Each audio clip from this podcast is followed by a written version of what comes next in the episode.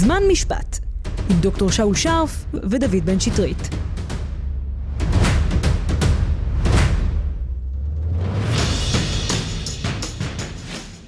שלום לכם, אתם מאזינים לזמן משפט, הפודקאסט המשפטי של רדיו קולגת. שאולי, מזל טוב, היום אנחנו חוגגים עשרה פרקים לזמן משפט. שמע, זה רציני לגמרי העסק הזה. כן, אז עד 120, ואם כבר 120, אז גם היום אנחנו נמשיך לעסוק בבחירות לכנסת. הפרק הזה הוא המשך ישיר לפרק הקודם, אז אנחנו ממליצים לכם להאזין קודם כל לפרק הקודם, שבו נספר לכם בקצרה, דנו על הקשיים בשיטת הבחירות שלנו, שאולי אלו הם המובילים אותנו לבחירות שוב ושוב, וגם בדקנו אילו שיטות בחירה אחרות קיימות בעולם. כדי לפתור את המשבר הפוליטי ראינו לא מעט ניסיונות של חברי כנסת לחוקק כל מיני חוקים יצירתיים יותר, יצירתיים פחות, במטרה לנסות לשרוד עם ממשלות צרות. למשל הממשלה הפריטטית שדיברנו עליה בפרק הקודם, או הדחת חבר כנסת פורש, וגם החוק הנורבגי שחזר אלינו כמובן. בכל זאת החוקים משתנים תוך כדי תנועה, למרות הצהרות של כל מיני פוליטיקאים כאלו ואחרים, בהקשר של אותם השינויים. כן, אבל אני לא חושב שאלה חוקים אה, דרמטיים שבאמת אה, משפיעים על אה, יכולת להקים ממשלה. אני חושב שכן, שלושה גורמים שציינו עכשיו, הבחירה הישירה שבוטלה ב-2001, אבל בעצם החדירה לבוחר הישראלי את הסנטימנט שהוא יכול להצביע על מפלגה בינונית, והוא עדיין יקבל את מי שהוא רוצה כראש ממשלה, את העלאת אחוז החסימה וממשלת החליפים. אני חושב ששילוב של הגורמים האלו, בעצם אנחנו מציירים את ה... אה, נקרא לזה, את הכרוניקה הידועה מראש לכך שאנחנו אה, אה, הולכים למצב של חוסר יציבות וחוסר יכולת להקים ממשלה. אני לא מאמין שאם נתניהו לא היה בתוך המערכת הפוליטית, המצב היה משתנה. כי מאוד קל להסתכל על זה כשאנחנו בוחנים דברים מבחינה מתמטית. המציאות היא לא מתמטיקה. ברגע שיוצא גורם כל כך דרמטי מתוך המערכת, נכנסים לתוך הוואקום הזה עוד אין ספור אה, אינטרסים ואין ספור אה, אה, ספקולציות, וכמובן אה, אה, שחקנים חזק, חזקים וחדשים, והדבר הזה כמובן אה, לא מבטיח שהדברים, אה, אה, אה, נקרא לזה, ישמרו על היציבות שאנחנו מייחלים לה. כמובן, צריך גם uh, להכיר בזה שהיה, היה, נפל דבר בישראל, נקרא לזה, בשנה האחרונה. כלומר, הצליחו להקים ממשלה. Mm-hmm. זה לא שלא הצליחו להקים ממשלה, במחיר uh, שמצביעי ימינה יגידו במחיר מאוד מאוד קשה. כן, לא רק מצביעי ימינה, גם uh, מצביעי אולי מרצ והעבודה יכולים לראות את מפלגתיהם כמפלגות שנקרא לזה, השתמשו במנדט שלהם כדי... לקדם אג'נדה שהיא מנוגדת לחלוטין לאמונות שלהם. Mm-hmm. אבל היה פה איזשהו ניסיון שאני חושב שהוא לא היה מוצלח, כי הראיה שבסופו של דבר אה, הכנסת אה, כמובן התפזרה. הוא לא היה מוצלח, אבל הוא בהחלט היה מעניין. כן, הוא היה מעניין מאוד. ולמדנו ממנו הרבה. המון. אה, באמת, אה, בהקשר של, הש... של אותם השינויים, הכנסת כרשות המחוקקת היא גם קובעת את העניינים הפנימיים שלה. בין אם זה מתי נלך לבחירות, וראינו שגם הפעם חברי הכנסת ניהלו ממש משא ומתן בינם לבין עצמם, לגבי המועד, כל אחד מהאינטרסים הצרים שלו. אה, בין אם זה קביעת שכר חברי הכנסת, בין אם זה כללי ניהול פנימיים, איך אם בכלל אפשר למנוע מצב של ניגוד עניינים במצב כזה, אה, או שזה תקין לחלוטין וזה מקובל בכל העולם. אה, זה תקין לחלוטין, ואני אגיד לך גם למה, לפי לפחות התפיסה הפוליטית שלי את הדברים. אנחנו מדברים פה על נציגי ציבור שמתחלפים על ידי בחירות בקלפי. בסופו של דבר אנחנו נותנים למבחרים שלנו מנדט, נותנים להם את הסמכות, את ההסכמה שלנו לקדם uh, תפיסות עולם מסוימות, שכמובן הדבר הזה נעשה על ידי uh, פשרות. צריך לדעת להתפשר, צריך לדעת uh, ש, את תורת הכך ואתן. אין מה לעשות, חייבים לדעת גם uh, לוותר על דברים מסוימים ולדעת על מה לצאת למלחמה ולשמור על העקרונות. בסופו של דבר הנציג ייבחן בקלפי, ואם uh, הבוחרים לא אוהבים את אופן ההתנהלות של הנציגים, הם uh, מה שנקרא, ילמדו אותו לקח בקלפי. כמובן שצריך גם לשים איזשהו גבולות גזרה, לא מדבר פה על uh, מקרים שהם uh, חוטאים uh, לחוק uh, היבש, או כמובן uh, מתכתבים עם עניינים שהם לא מוסריים. אבל אם מאן דהוא יגיד, איך חבר הכנסת הזה בא, לצורך העניין, אה, בנט השתמש אה, במנדטים שהוא קיבל כדי אה, אה, להקים אה, ממשלה שהיא הפוכה לחלוטין אה. מההבטחות שלי. אז קודם כל, אני מבין מאוד את ההתרגשות, אבל אני גם חייב אה, גם להרגיע ולהזכיר לכל אותם אה, מאוכזבים שיש בחירות, רבותיי. וראינו אותו פורש מה- נכון, מהסבב אז- אז הנוכחי. אמנם שנה זה היה יחסית הרבה לכאלה שלא רצו לראות אותו אפילו חודש ראש ממשלה, אבל uh, תזכרו, זה כל הרעיון של דמוקרטיה. עכשיו, נכון, הדבר הזה פוגע ב- ב- באמון הבוחר. ונכון, הרבה ממצביעי ימינה, וגם לא, גם יכול להיות שמצביעים מצביעים של מפלגות אחרות, יגידו, אה, מי מבטיח לי שהמפלגה שלי, או מי שעומד בראש המפלגה, לא אה, ישתמש בזה באופן אה, נכלולי, כמו שאהבו להגיד את זה. תבדקו את הנציגים שלכם בצורה יותר טובה. תצביעו למפלגות שעומד בראשם, או שמרכיבים אותם אנשים שיש להם, יש לכם יכולת ל- להח, ל- להחליט אה, אה, אה, מה יהיה גורלם בהמשך. באמת תפנו לאנשים או למפלגות שהן יותר אמינות בעיניכם, אין, אין דרך אחרת. וגם אם טעיתם, אין מה לעשות, תבלעו את הטעות הזאת מקסימום ארבע שנים. כן, אפילו ארבע. שנים לא היה, כן, שנה אני מסכים. כן. אבל צריך לזכור את זה, שזה כל היופי בדמוקרטיה. בדמוקרטיה, כן. זה כל היופי בדמוקרטיה. אז באמת בקלפי אנחנו מצביעים למפלגות, אבל יש גם אה, רשימה, מפלגה, סיעה, שלושה מונחים שקשורים זה בזה, מה ההבדל ביניהם? אז אה, אני חושב שסיעה ומפלגה זה אותו דבר. סיעה ומפלגה בהקשר של הבוחר, בהקשר של האזרח אה, הבוחר, אין הבדל בין אה, סיעה למפלגה.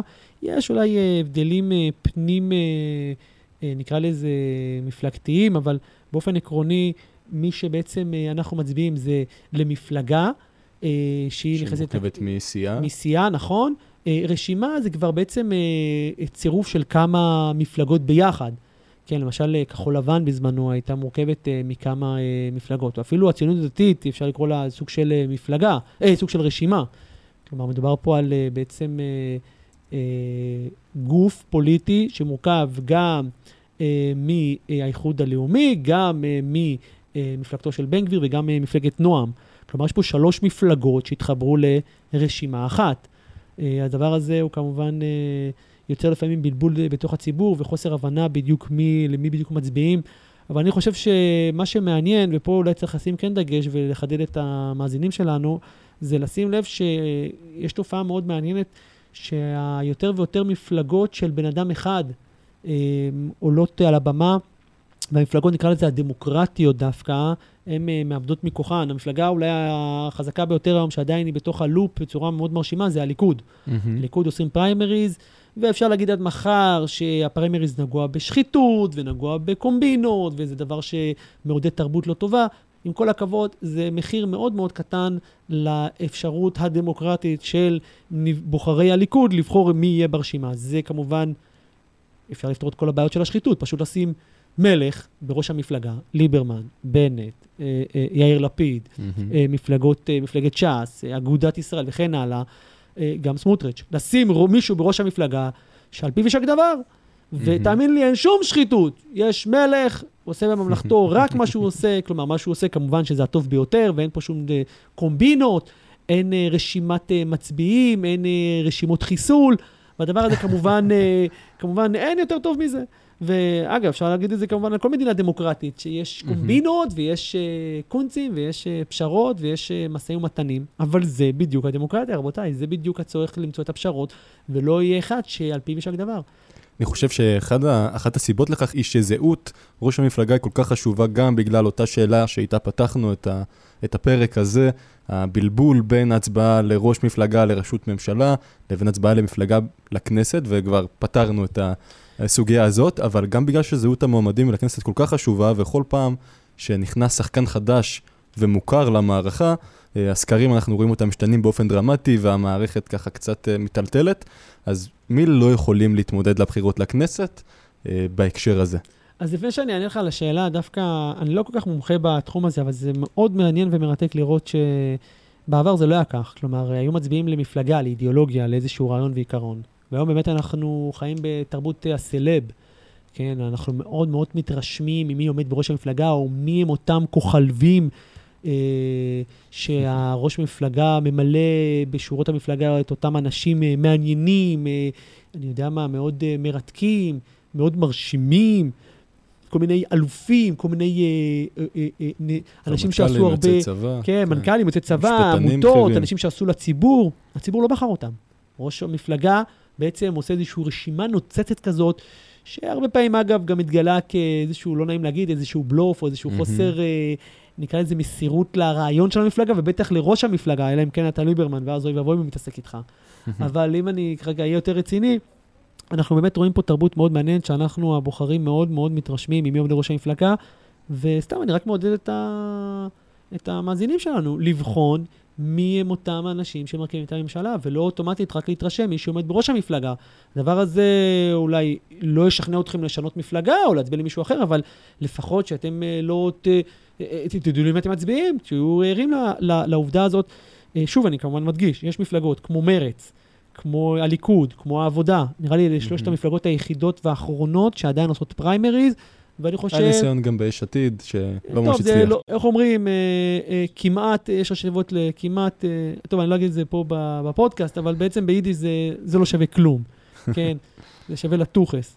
אה, כי- לא, זה, כמעט זה לא, לא באמת, איך אומרים? לא, לא מהמם. שווה שום דבר בסופו של דבר. בסופו של דבר לא היה. אגב, גם סמוטריץ' אמר שיהיה פריימריז, נראה, יכול להיות שעד שאנחנו, עד שהשידור הזה יעלה, כבר, כבר אה, יתרחש ההבטחה הזאת.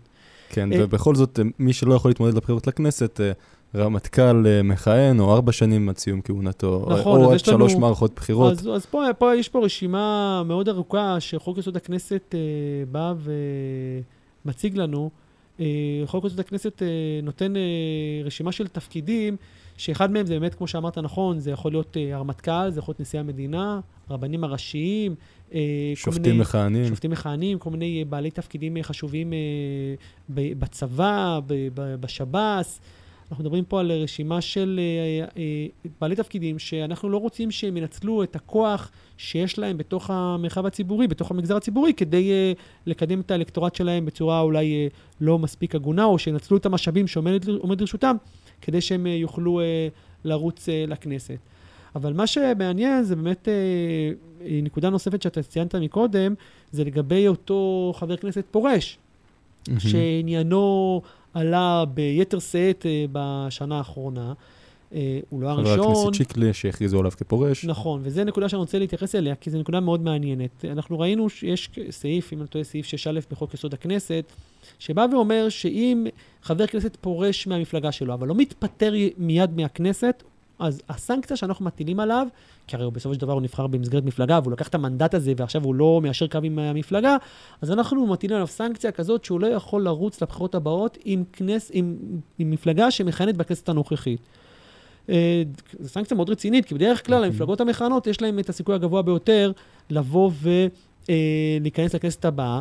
אנחנו רוצים כמובן שהוא לא ייקח את המנדט הזה כמו סוס טרויאני, קיבל מנדט אה, במסגרת מפלגה אחת, ועכשיו הוא עובר למפלגה אחרת, אז אומרים לו, חביבי, אתה לא יכול לעבור אה, למפלגה, אתה לא יכול להצטרף למפלגה בכנסת, בבחירות הבאות. אגב, יש עוד סנקציה שלא מאפשרים לו להיות שר בממשלה הנוכחית שבה הוא פרש ממפלגתו. מהמם. בסעיף, אה, בסעיף הזה יש עוד, אה, עוד אה, סעיף קטן ב', שבא ומרחיב, אומר פרישה, ופה אני ברשותך אקרא למאזינים שלנו את הדברים מתוך הסעיף עצמו, פרישה מסיעה, לרבות הצבעה במליאת הכנסת, שלא בהתאם לעמדת הסיעה בעניין הבעת אמון לממשלה או, או אי אמון בה, אולם הצבעה כאמור לא תיחשב כפרישה אם חבר הכנסת לא קיבל כל תמורה בעד הצבעתו. אז אני אסביר את uh, מילות החוק, חוק יסוד הכנסת, סעיף 6א, uh, סעיף קטן ב'.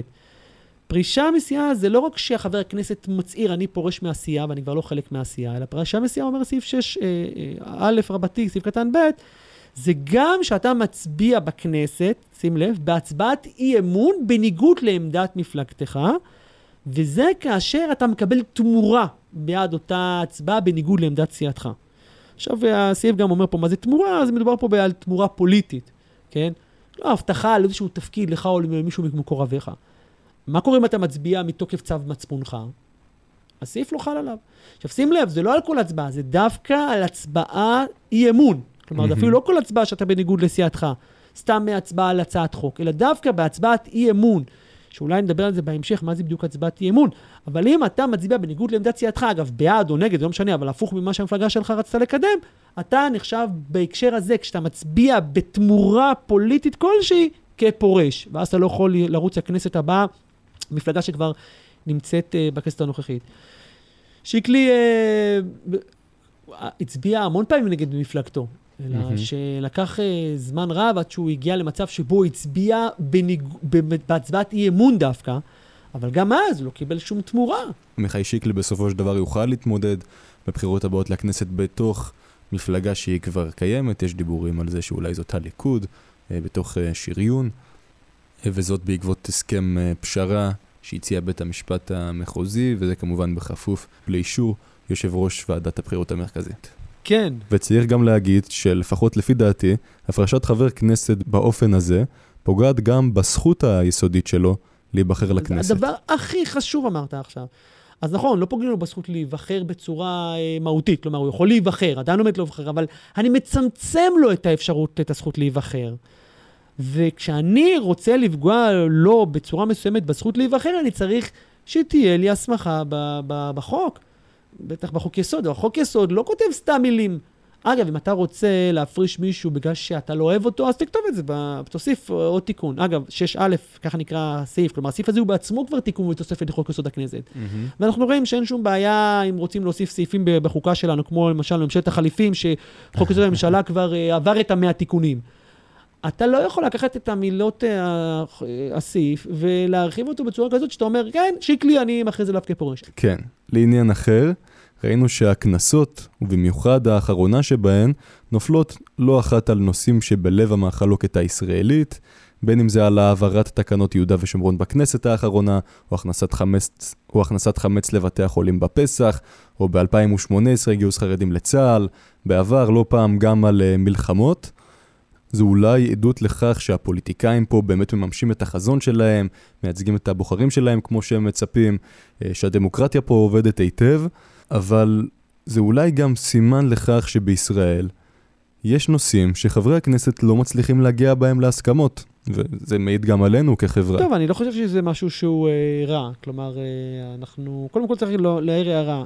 איפה עובר קו הגבול בין אה, באמת אה, סוגיות עקרוניות וערכיות לבין ניצול ציני לקידום פוליטי וניצול הזדמנויות כדי להתחזק מבחינה אלקטורלית. זה אני שם בצד. אבל לו יצויר שבאמת אה, נציגינו הם אה, אה, ערכיים לחלוטין, וכל מה שמעניין אותם זה הסוגיות הבוערות האלו, יש כנראה סוגיות שטבען שלא להיות מוכרעות. לא חושב שבכל מקרה צריך לבוא ולחתוך אה, בצורה חד משמעית אה, בכל סוגיה. תראה, לפעמים במקרים נדירים, אדם שלא נדע שלא נדע, כן, אה, עבר איזשהו, איזשהו חבלה, איזשהו פיגוע, איזשהו תאונת דרכים, ויש לו רסיסים בתוך גופו. לפעמים הרופאים מציעים לא להוציא את הרסיסים מגופו. להשאיר את הקליע, יש כאלו, ככה מספרים עליהם, שיש לו עדיין חתיכת מתכת בתוך הגוף. Mm-hmm. למה? כי אתה מוציא, אתה יוצא יותר, גורם יותר נזק. זה יושב על עצב רגיש, אתה יכול לגרום לאיזושהי חבלה שעלותה אה, אה, גדולה מתועלתה. תשאיר את המצב ככה, המצב לא מדהים, קצת כואב, קצת uh, קנחצ'ים בחורף, קצת uh, כאבים באימון, אבל uh, לא מצב שהוא הוא, הוא לא מושלם, זה אומר שאוטומטית הוא גרוע ביותר. צריך גם להכיר את המצב ביניים האלו. כמובן, אנחנו אמרנו זה כבר, ב, נראה לי, בשידורים הקודמים שלנו, שאני מאוד מעודד אה, שיח, ולא כל דבר צריך להיות, להיות פתור, לא בבית המשפט וגם לא במערכת הפרלמנטרית או הפוליטית בכלל. החברה האזרחית או הציבור הישראלי צריך להיות קצת יותר קשוב אחד לשני וקצת יותר רגיש. אני חושב שהדבר הזה יועיל לכולנו. כן, וכשהכנסת בכל זאת מתפזרת, מה הסמכויות שלה ככנסת מעבר ומה של הממשלה? אני חושב שבסופו של דבר אה, היכולות אה, של, ה, כמו שאתה אומר נכון, של הכנסת היא מוגבלות מאוד, ואותו דבר גם הממשלה, ואם אה, הציבור כמובן, אה, או נציגיו, לא באמת רואים לנכון לקדם את הדברים, אני לא חושב שבאמת משהו יכול לפתור, חוץ מללכת עוד פעם לבחירות, ולהוציא את כל העצבים במערכת בחירות. אגב, זה דווקא שיטה פסיכולוגית לא רעה בכלל, לשחרר עצבים, כן. תחשוב שמדינות... אתה הורס את פרנסתם של חדרי הזעם. במדינות אה, לא דמוקרטיות, איך מוצאים מצבים? רוצחים את המנהיג, אה, קושרים קשר נגדו והורגים אותו. כן, אין פה, אין אפס. אה, או שפשוט סובלים במרמור אינסופי. פה פעם בכמה שנים. יש איזה כמה חודשים של תקווה. שדברים השתנו. כן, הרבה פעמים אומרים גם הבוחר כבר מאוכזב, אין לו לא, אחוזי הצבעה נמוכים, זה לא נכון, זה פחות או יותר סביב ה-70 אחוז. בדיוק. כן, 70 אחוז הולכים להצביע, שמע, זה, זה מדהים, זה מרשים. כן, אבל בכל זאת עדיין הסמכויות, כמו שאמרת, הן מאוד מצומצמות, במיוחד בממשלות מעבר, נכון. ועכשיו אנחנו הולכים להיות ארבעה חודשים, ככה פחות או יותר. אה, היה שיח מאוד ער על החלפת רמטכ"ל, כן, לא, היועצת המשפטית בעד, נגד, כן. היא זאת שקובעת בסוף, ואנחנו רואים כמה המערכות בחירות האלה והדחיפות שאנחנו מגיעים לבחירות משתקות את המדינה. נכון מאוד. אני מסכים איתך שממשלות uh, מעבר ובכלל uh, בחירות תכופות, יותר מדי תכופות, הן uh, מצב לא אידיאלי למדינה שצריכה זרמת כספים וקבלת החלטות וקידום uh, מנהל, והדברים האלה הם באמת uh, לרועץ. אבל תמיד אני מסתכל על ה... נקרא לזה על רבע הכוס המלאה, כלומר, מה בדיוק... מה, מה, מה החלופה? החלופה זה שאנחנו נסתום את האף ונסבול את השלטון שרוב הציבור לא רוצה בו. אה, זה גם אפשרות, אבל כמובן זה לא מתכתב עם ה, כמובן עם הסנטימנטים הדמוקרטיים. אה, מצד שני, אני שוב חושב שהיו תקופות קשות יותר, וקצת אה, שיתוק במערכת או, קידום, או אה, היעדר קידום של אה, עניינים חשובים, כמו למשל הרמטכ"ל, זה לא מה שעכשיו יוביל אותי לפחות להגיד, אוקיי, צודק, צריך שהממשל ימשיך לעמוד על כנו, ואנחנו לא ניתן לצאת לבחירות. מקרים היחידים שלא עושים בחירות, זה יש מלחמה, אני יודע מה, ולכן אי אפשר לצאת להצביע, או קורונה, משהו באמת קטלני שמקשה מאוד. למרות שגם זה אפשר לפתור, אגב, כן. באמצעים טכנולוגיים, אבל... אבל אנחנו, לא... ישראל עוד לא שם, זה בטוח. כן. אה, לקראת סיום התוכנית, אחרי שהתקבלו תוצאות הבחירות, בעזרת השם, אחרי 1 בנובמבר, הנשיא נכנס לתמונה, ומתחילים ניסיונות הרכבת הממשלה. איך הדבר הזה נראה, עובד, מה הסמכויות שלו בנושא הזה? באמת, אה, אתה נכנס פה למשהו ש... לנושא מאוד חשוב, שגם כן הציבור אה, הרבה פעמים תוהה בו, ולא בכדי בגלל הצורה שבה מציגים לנו את הקמת הממשלה, וכמובן איך שהתקשורת הרבה פעמים מציגה את הדברים. אבל אופן הרכבת הממשלה אה, הוא כדלקמן. נשיא המדינה, אין לו באמת אה, סמכות להחליט מי המועמד, או בעצם מי המרכיב, כמו שקוראים לזה, שמרכיב mm-hmm. את הממשלה, אלא הוא מתייעץ, כמו שקורא לזה חוק יסוד הממשלה, הוא מתייעץ עם נציגי הסיעות בכנסת, והוא מתרשם מהם למי יש את הסיכוי הטוב ביותר שיתמכו בו מתוך הכנסת לממשלה. והיום, אגב, אה, לשמחתי הרבה, הדבר הזה כבר נעשה אפילו באופן ישיר. כבר מכניסים מצלמות, פעם לא היו מכניסים מצלמות, mm-hmm. ולא ידעו, ממש לאחרונה, בפעם האחרונה היו מצלמות, ואנחנו יכולים, הציבור, ממש לחזות ולראות איך המפלגות ממליצות, אם וכאשר בכלל יש להם מועמד כזה, על אה, אה אותו ראש ממשלה. והמתמטיקה מאוד פשוטה, הציבור יכול לראות, ההוא יש לו 50 שתומכים בו, ההוא יש לו רק 40 שתומכים בו. אז נכון שאין לאף אחד פה 60, אבל ההוא שיש לו 50 יש לו יותר סיכוי מזה שיש לו 40. Mm-hmm. יפה, אז תן לו את המנדט. זו הדרך הראשונה. וזו הדרך שתמיד איתה, וכך מתחילים את ניסיון להרכבת הממשלה. עד שהגענו לשנת 2019, נכון. כאשר... דרכים נוספות שקיימות בחוק. יפה, ואז גילינו שיש עוד כמובן אפשרויות, עוד שני מסלולים מקבילים, שהם באים לאחר האפשרות הראשונה. האפשרות שעכשיו הצגתי זה האפשרות הראשונה, שבו נשיא המדינה מטיל את הקמת הממשלה על האדם, שהוא יתרשם מראשי הסיעות, או שיש מ... לו את הסיכויים הגבוהים ביותר שיש לו את הסיכויים הטובים ביותר, וזה לא משנה אגב אם הוא רק שלו ארבעה מנדטים. Mm-hmm. אם הוא אומר, אני עם ארבעה מנדטים, אבל מאחורי יש עוד 60 מנדטים, עוד 60 חברי כנסת שתומכים בי, אז מה זה משנה שלמפלגה אחת יש 40 מנדטים ולי יש רק ארבעה? אבל להם 40 והם רק 40, ולי יש ארבעה, אבל עם עוד 60 איתי. אז ברור שיש לי יותר מהם ואני יכול להקים ממשלה, וזו נקודה שחייבים לשים לב אליה. בהנחה שאנחנו לא מצליחים להקים את הממשלה, אגב, מה שקרה ב-2019 מועד א' וגם ב-2019 אה, מועד ב', מיד המערכת הפוליטית התארגנה לחוק פיזור הכנסת. מיד יחוקקו חוק, mm-hmm. שאגב זה אחד מהאפשרויות אה, לפזר את הכנסת, והכנסת, מה שנקרא, מתאבדת. זה מה שקרה הפעם. וגם מה שקורה הפעם, נכון? מחוקקים חוק, הכנסת מחוקקת חוקים, נכון? אז יש לה אפשרות mm-hmm. לחוקק חוק, שבו היא אומרת, הולכים לבחירות. אבל ב-2020, מועד א', אה, גילינו אה, עוד שיטה, שבה אפשר להקים ממשלה, לאחר שלא הצלחנו באופציה הראשונה. והאופציה הזאת היא בעצם אופציה שאומרת, אני מטיל את הרכבת הממשלה כלומר, נשיא המדינה מטיל את הרכבת הממשלה על אותו אדם שיש 61 חברי כנסת שאומרים, אנחנו רוצים אותו כראש ממשלה. כלומר, חותמים על מסמך ומצהירים שהם בעצם תומכים בו ורוצים לראות אותו כעומד בראש הממשלה. אגב, בשיטה הראשונה שהצגתי, יש לאותו מרכיב 28 ימים פלוס 14 יום אה, עם הערכות. בשיטה הזאת האפשרות להקים ממשלה זה תוך 14 יום. למה? כי נשיא המדינה אומר, שמע, כבר באו לי 61 חברי כנסת, אין פה עכשיו אה, ניסיון למצוא את הרוב בכנסת, עכשיו הוא רק צריך למצוא את התפקידים שהוא מחלק להם, אבל כבר יש את אותו, את אותו רוב. אגב, אה, ב, אה, והשיטה הזאת היא, היא שיטה שכמובן, אה, אה, מה שנקרא, הצליחה בהקשר של אה, גנץ. גנץ מהמם. חתם שהוא רוצה את נתניהו כזה שירכיב את הממשלה. זה היה נורא מצחיק, כי הוא הרי הוא יצא כן. בהצהרה שרק לא ביבי, ואז רואים את אה, בנימין גנץ חותם שבנימין נתניהו יהיה ראש ממשלה. אגב, זה אחרי, שאני מזכיר לך שגנץ בעצמו קיבל את המנדט ראשון מנשיא המדינה ולא הצליח להקים את הממשלה, ואז השתמשו במנגנון הזה להרכבת הממשלה. זו אפשרות ראשונה אחרי האפשרות הראשונה המרכזית. ומה האפשרות השנייה? שכל חבר כנסת, מזכיר, אחרי שהמרכיב הראשון לא הצליח להקים- ממשלה, כל חבר כנסת יכול לבוא לנשיא המדינה ולנסות לשכנע אותו לקבל את המנדט להרכיב את הממשלה. וזה מה שקרה בממשלה הנוכחית, 2020 מועד ב' נקרא לזה, אה, ש... או 2021. במקרה הזה בא יאיר לפיד, וגם בנט, ואמרו, שמע, נשיא המדינה, תן ליאיר לפיד את האפשרות להקים ממשלה. נכון, נתניהו ניסה, לא הצליח, זוכר? לא הצליח. תן לי, אני מסוגל. עכשיו, נשיא המדינה יכול להגיד לא, פה באמת יש לו כבר הסמכות, ולהגיד, שמע, מתאים, ללכת לבחירות עוד פעם זה כמובן מצב לא אידיאלי, בוא ניתן לך את האפשרות. ופה כל חבר כנסת שמצליח לשכנע את נשיא המדינה מקבל גם, אגב, רק 28 ימים בלי תוספות, בלי הערכות, ובמקרה הזה לפיד ובנט הצליחו כמובן להרכיב את הממשלה, ואנחנו ראינו בעצם את שלוש אפשרויות להרכיב ממשלה. האפשרות הראשונה והקלאסית, נשיא המדינה נותן למי שיש לו את הסיכוי הטוב ביותר. האפשרות השנייה, 61 חברי כנסת, תמיד זה חייב לבוא אחרי האפשרות הראשונה כמובן. 61 חברי כנסת שבאים ואומרים, לפחות אנחנו תומכים באותו אדם שירכיב את הממשלה. האפשרות המקבילה לאפשרות אה, אה, השנייה, שגם היא אפשרות שנייה, שאנחנו נותנים חבר כנסת שאומר, תן לי את המושכות, אני לוקח את זה על עצמי, וסמוך עליי ואני אצליח. וכאן בעצם הסמכות של הנשיא היא הרחבה ביותר מבין שלוש האופציות. כן, פה באמת הנשיא יכול להגיד, אני לא באמת יותר." התרשמתי ש...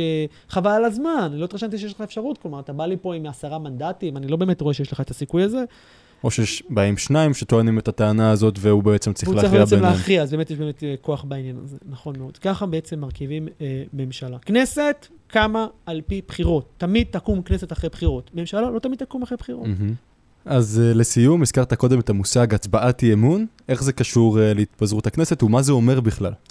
אז באמת אה, הצבעת אי אמון זה ביטוי שחוזר על עצמו המון אה, בתקופה האחרונה, ולמרות שהוא חזר הרבה, השימוש בו נעשה מעט מאוד. קודם כל צריך לשים לב אה, להבדל בין שני מושגים שגם ביניהם עושים בלבול, וזה התפזרות הכנסת והתפטרות הממשלה. מהמם. להזכיר, כמו שכבר אמרנו, הממשלה היא מבוססת על אמון הכנסת. כלומר, יכול להיות מצב שיש כנסת, אבל אין ממשלה, כי אף אה, ממשלה או אף בעצם מרכיב לא קיבל את אמון הכנסת. אבל כאשר אנחנו מצליחים להקים ממשלה, כלומר, הכנסת נותנת אמונה בממשלה, הממשלה עומדת על כנה ויכולה להתפטר. ממשלה לא מתפזרת, ממשלה היא מתפטרת. צריך, צריך להסתכל על זה כמו מנגנון מקצועי. הכנסת הם נבחרי הציבור, הם לא אנשי מקצוע, הציבור נותן להם את המנדט ואת הכוח, אבל הממשלה הם כאילו אנשי מקצוע, הם באו לעבוד עכשיו ברשות המבצעת, ולכן אנחנו ממנים אותם ומפטרים אותם. עכשיו, חוק יסוד הממשלה מתאר כמה עילות להתפטרות הממשלה. שכל העילות להתפטרות הממשלה נוגעות באדם אחד בלבד, ראש הממשלה. זה אם ראש הממשלה נפטר, או ראש הממשלה התפטר, או ראש הממשלה הורשע בעבירה שיש עימה קלון בפסק דין חלוט, או ראש הממשלה שנבצר ממנו לכהן ואחרי 100 יום, ביום המאה ואחד, כל העילות שציינתי עכשיו, הממשלה מתפטרת. האם זה אומר שהולכים לבחירות? לא. ממשלה שמתפטרת בעצם פותחת את האפשרות לחזור אגב לנשיא המדינה מהמם. כדי שייתן את המנדט לחבר כנסת שיקים ממשלה חדשה. אגב, בגלל זה יש פער בין מספר הכנסות שלה שלנו לבין מספר הממשלות. יש פער. כמעט של איזה... של כמעט עשר. אה, בדיוק, של מספר 10. למה? כי לא כל פעם שממשלה התפטרה, מיד הלכו לבחירות. אז הכנסת נשארה אותה כנסת, אבל הממשלה התחלפה. אז בינתיים המספר, הספירה למספר הממשלות אה, גדל, אבל אה, הכנסת נשארה על כנה. אגב, המספר קצת הצטמצם, כי בשנתיים האחרונות, שנתיים שלוש האחרונות, יש לנו יותר כנסות מאשר, ממשלות. שהוקמו, נכון.